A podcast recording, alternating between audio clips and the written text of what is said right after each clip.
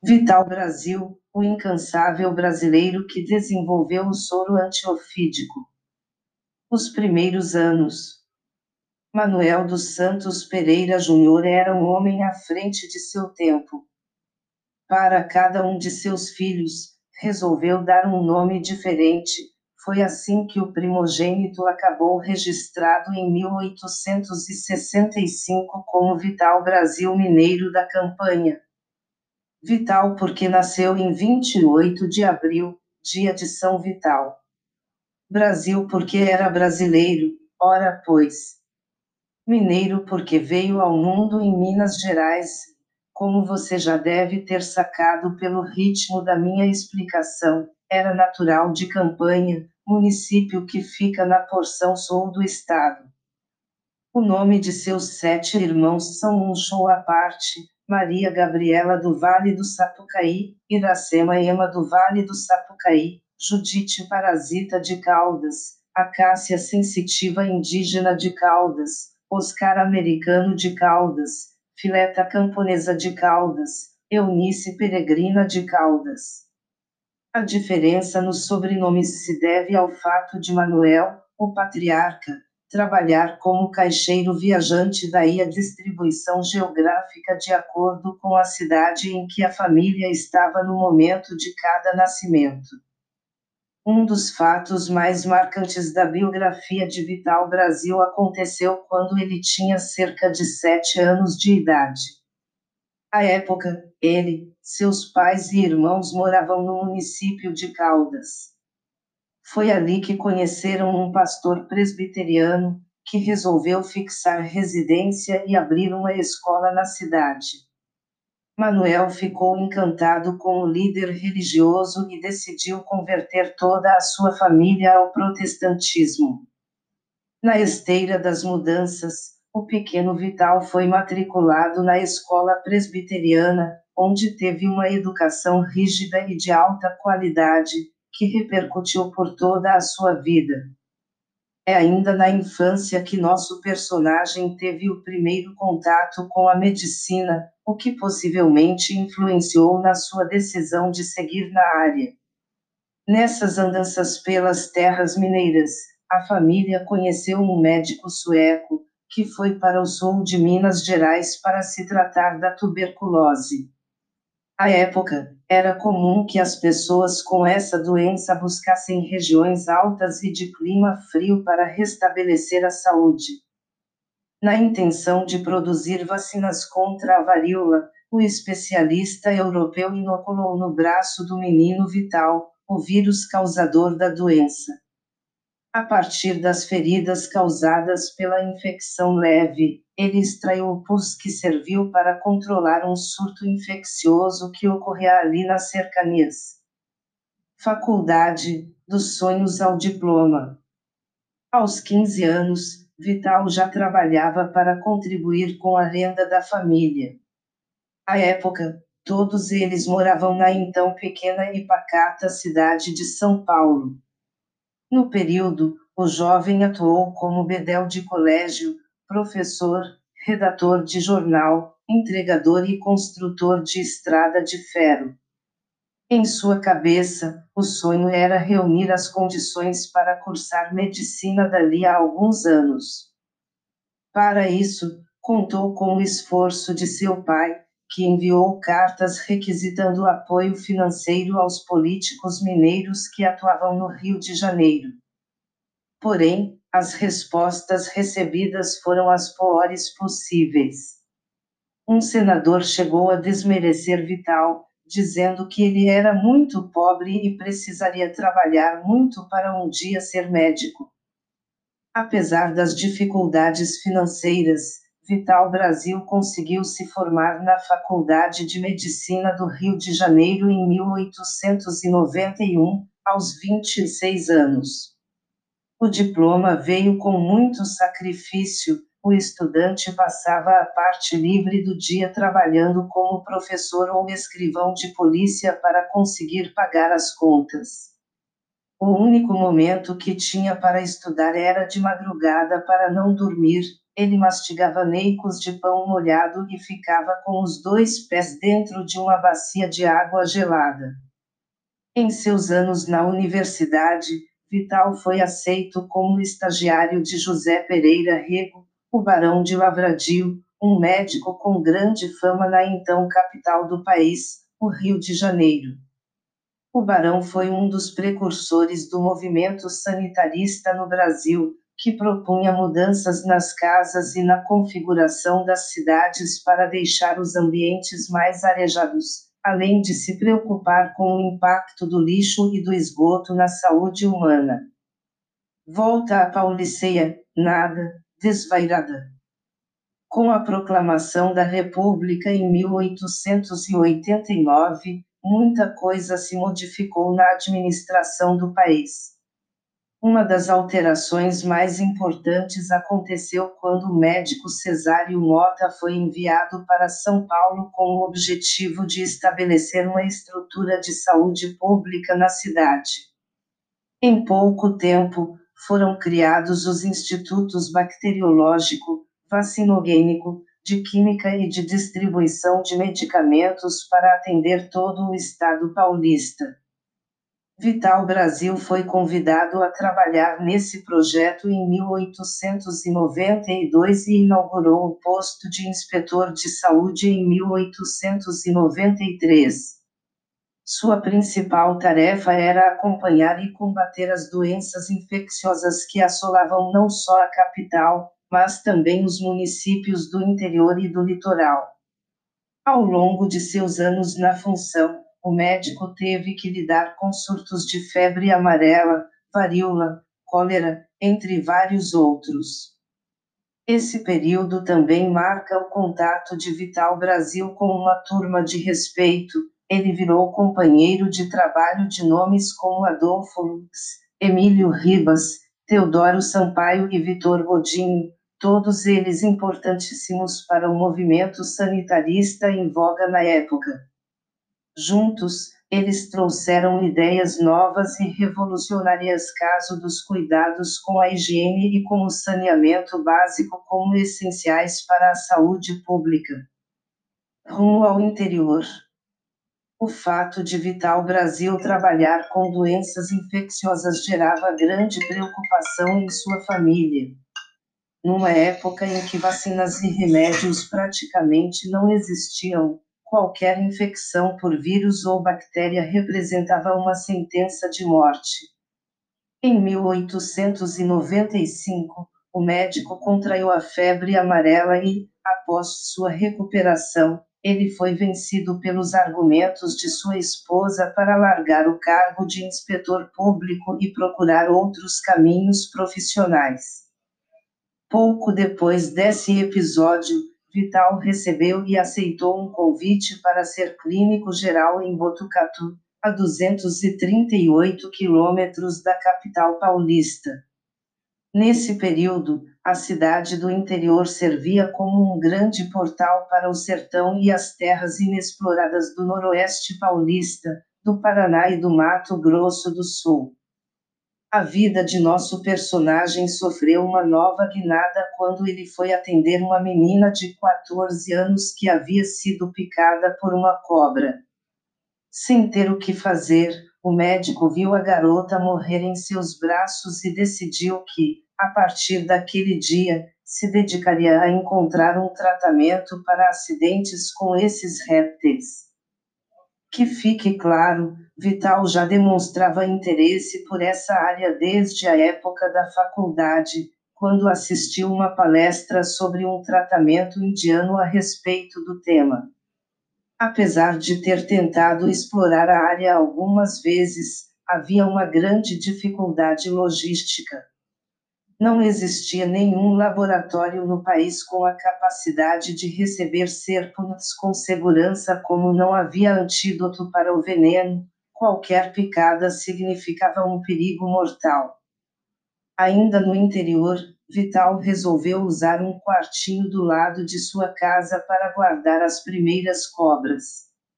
Ele pagava para os moradores da região caçarem cobras vivas na natureza O médico realmente mergulhou de cabeça no assunto e começou a estudar e fazer as experiências.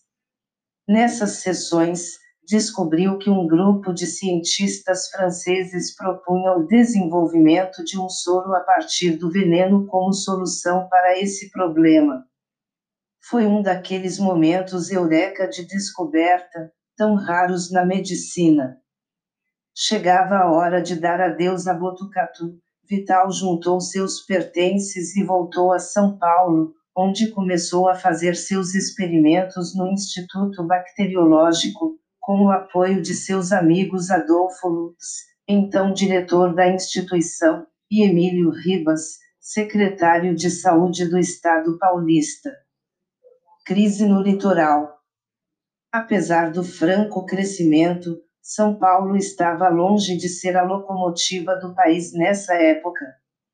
Isso, claro, tinha repercussões na área da saúde, com um diminuto número de médicos para cuidar de muita gente.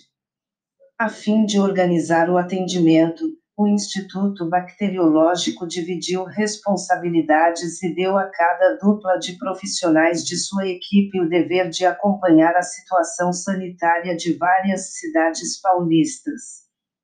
Vital Brasil e o colega Bonilha de Toledo eram responsáveis por ficar de olho em tudo que estava ocorrendo em Santos, local estratégico onde muitas encomendas e cargas chegavam ou eram enviadas pelos navios.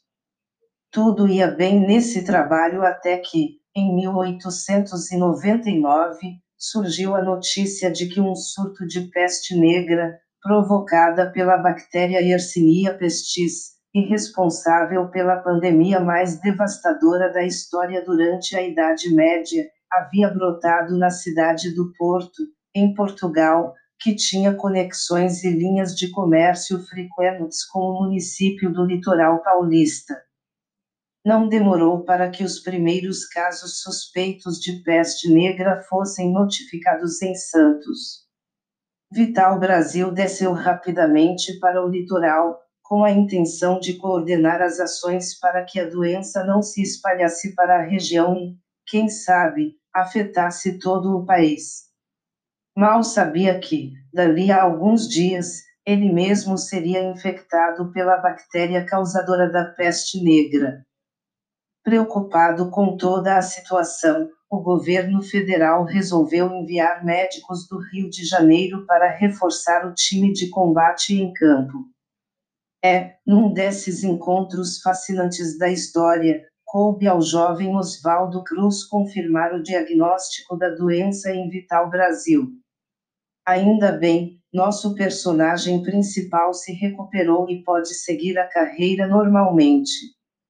O sonho da casa própria.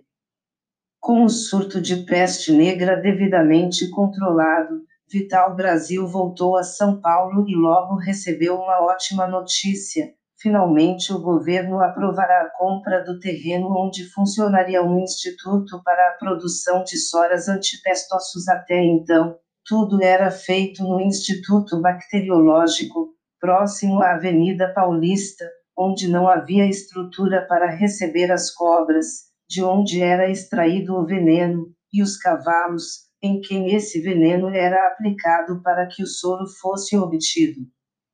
O terreno escolhido para abrigar o novo centro de pesquisa era a antiga Fazenda Butantan, às margens do rio Pinheiros, que ficava muito, mas muito, distante do centro da cidade e pensar que, hoje em dia, esse mesmo local corresponde mais ou menos aos bairros de Pinheiros e Butantã, um dos polos econômicos mais poderosos e pântanos da capital paulista. A compra do terreno foi oficializada em 8 de dezembro de 1899.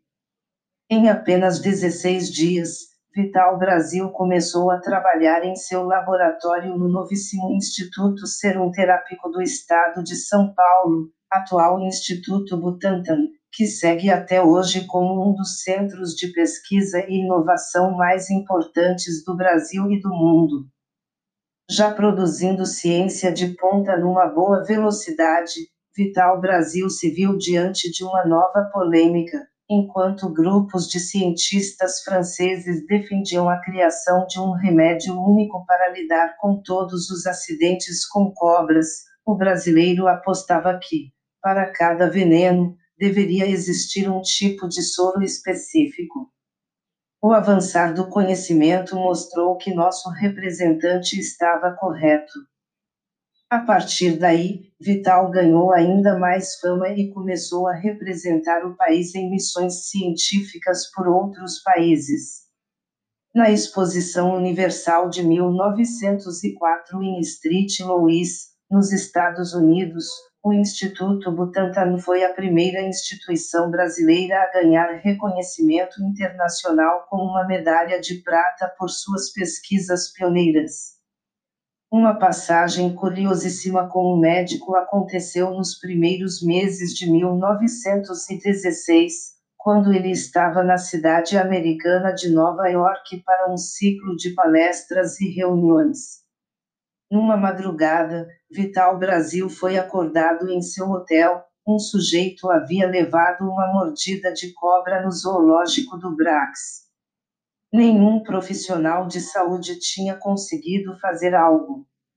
O brasileiro foi até o local e, por sorte, já tinha o soro na bagagem.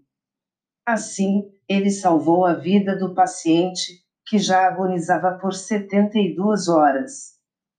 Mudança de ares. O cenário começou a ficar estranho para Vital nos últimos anos da década de 1910. Nesse período, seu amigo Oswaldo Cruz morreu, Emílio Ribas se aposentou e Adolfo Lutz já tinha aceitado um convite para trabalhar no Rio de Janeiro em 1908. A partir de 1919, sentindo-se incomodado com as interferências políticas em seu trabalho, o médico resolveu largar a direção do Instituto Butantan. Com muitos convites para trabalhar no país e no exterior, nosso personagem escolheu a cidade de Niterói para construir o Instituto Vital Brasil, onde abriu um centro de pesquisas na área de medicina tropical. Na década de 1920, Vital Brasil ficou entre indas e vindas do Rio de Janeiro a São Paulo. Em terras paulistas, reassumiu por alguns anos a direção do Instituto Butantan e a liderança de alguns outros institutos de saúde, entre elas o Instituto Bacteriológico e o Instituto Pasteur.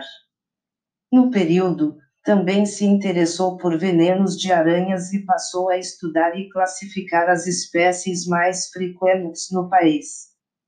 Outro projeto genial que botou em prática nesses anos foi a criação dos postos antiofídicos. Ele incentivou a construção de entrepostos em vários locais do Brasil em que a comunidade levava cobras e recebia em troca o soro, para ter a mão em caso de problemas. Esses centros eram instalados em locais com maior frequência de acidentes desse tipo. Há registros dessas unidades na Paraíba, no Mato Grosso, em Goiás, no Maranhão, no Rio Grande do Norte, em Alagoas e até no Acre. Se hoje a comunicação e o acesso a algumas áreas do país é difícil, imagine a situação no início do século XX. Vital Brasil permaneceu firme no trabalho até 1949, quando resolveu se aposentar aos 84 anos. O pioneiro morreria cinco meses depois, em 1950. Não merecia mais. Ao terminar de ouvir toda essa história, não pude deixar de perguntar, com tantas contribuições, Vital Brasil não merecia um prêmio Nobel de Medicina. Érico, que é pesquisador e trabalha no Museu Casa de Vital Brasil, uma instituição familiar que reúne a obra do pesquisador, diz que ninguém sabe se seu antepassado chegou a ser indicado alguma vez ao prêmio da Fundação Sueca.